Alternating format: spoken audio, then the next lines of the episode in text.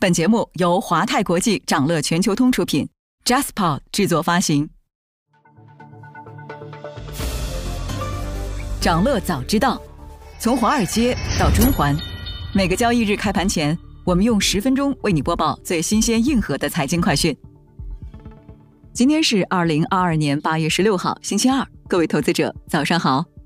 近期，多家美国大型科技公司接连发布了裁员和冻结招聘的计划，这背后反映了美国科技公司的哪些困境，又将对市场带来什么影响？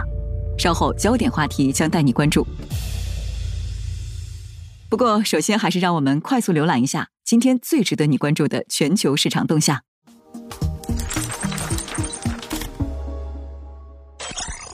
虽然美国7月通胀有所缓解，但美联储正在面临越来越棘手的局面。美国经济硬着陆或不可避免。当地时间周一公布的美国8月纽约联储制造业指数暴跌至-31.3 的历史低位，与前值相比降幅超过42点，为该指数史上第2大降幅。受房地产借贷成本上升和价格高企等因素影响，衡量美国房屋建筑商情绪的指标美国8月 NAHB 房产市场指数录得49。这是该指数连续第8个月下滑，为2007年美国楼市崩塌以来最惨。今年以来，美联储持续加息，以抑制整个经济的需求，从而降低通胀，而住房市场对利率的反应尤其敏感。衰退恐惧和通胀缓解的复杂情绪在投资者中愈演愈烈。8月15日，美股3大股指低开高走，集体收涨。受需求担忧拖累，国际油价跌幅持续扩大。WTI 9月原油期货、布伦特10月原油期货均收跌约 3%， 两种油价周一最深跌超 5.5%， 为2月中旬以来最低。中概股退市潮或将持续，百胜中国申请自愿转换为在香港交易所上市。据百胜中国港交所公告，公司申请将在香港联合交易所有限公司主板第2上市地位自愿转为主要上市。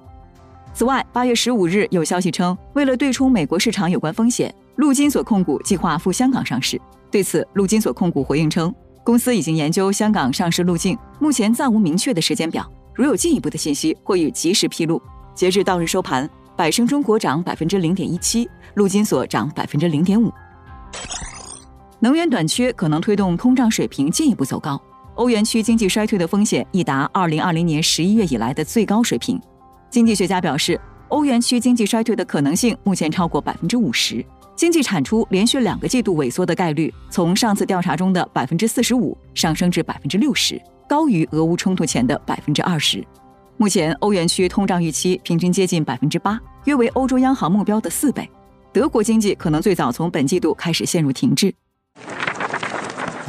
想了解更多新鲜资讯与牛人探讨投资干货，欢迎进入掌乐全球通 App。掌乐全球通是华泰国际旗下自主研发的一站式财富管理平台，为全球华人投资者提供港、美、A 股及新加坡市场的股票交易、公募基金、ETF、保险、智能投顾等多元化金融产品及服务。点击节目 show notes 中的链接，现在就一键直达掌乐全球通。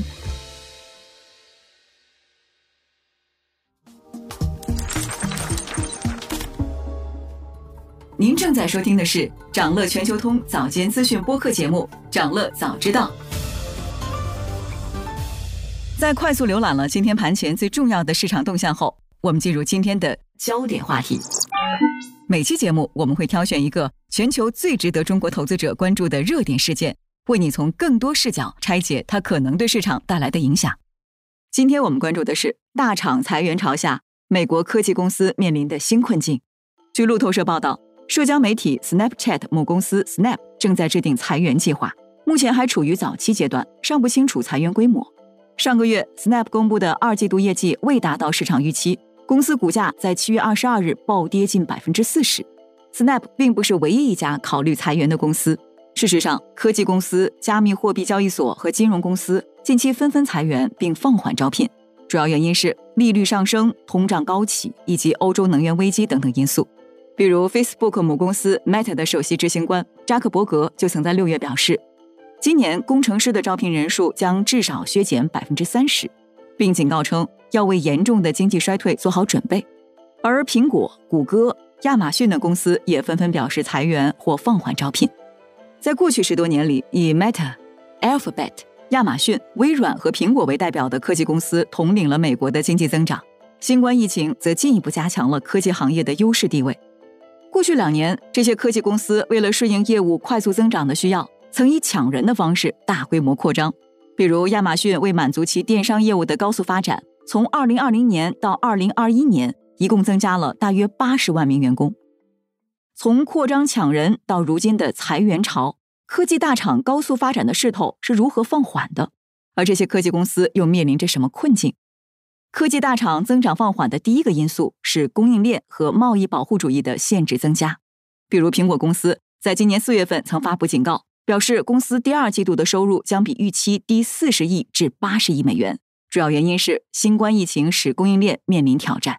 而欧盟、印度等地区贸易保护主义的抬头，也为美国科技企业进入当地市场的发展设置了障碍。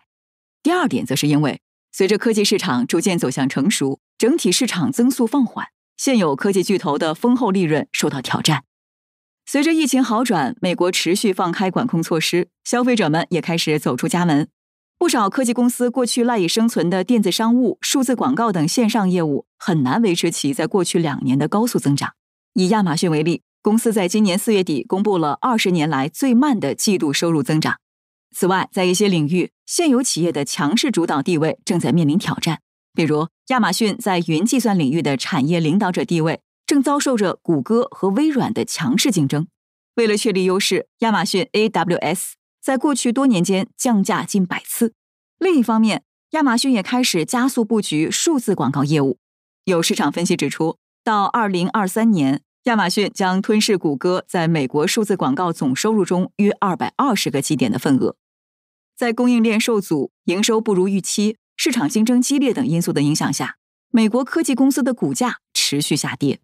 宏观大环境也并不乐观。分析认为，为遏制通胀而不断上升的利率，资本涌入科技业的意愿减弱。在这种情况下，为应对未来几个月可能出现的经济衰退，一众科技公司开始未雨绸缪，缩减开支。在目前的形势下，科技公司裁员潮直接引发了二级市场的动荡。苹果、谷歌等公司在宣布暂缓招聘或裁员计划后，公司乃至整个科技股板块都出现了股价下跌的状况。还有一些分析指出，此时科技企业的裁员会被解读为经济衰退的早期信号，加剧了人们对劳动力市场放缓和失业率逐步上升的担忧。不过8月初公布的7月美国非农就业数据创今年2月以来最大增幅，失业率也创2020年2月以来新低，这显示美国整体劳动力市场仍然强劲，尚未出现显著降温迹象。今天还有这些即将发生的日程值得你关注。中国央行公开市场将有6000亿元 MLF 到期，需要关注是否缩量续作。澳洲联储将公布货币政策会议纪要。当地时间周2将公布欧元区8月 ZEW 经济景气指数和英国6月失业率。美国将公布7月新屋开工、营建许可和工业产出环比数据。沃尔玛、加德堡、虎牙、新氧将披露财报。想了解更多新鲜资讯，与牛人探讨投资干货，现在就点击节目 show notes 中的链接，进入掌乐全球通 app。 以上就是今天掌乐全球通、掌乐早知道的全部内容，期待为你带来醒目的一天，祝您在投资中有所斩获，我们明早再见。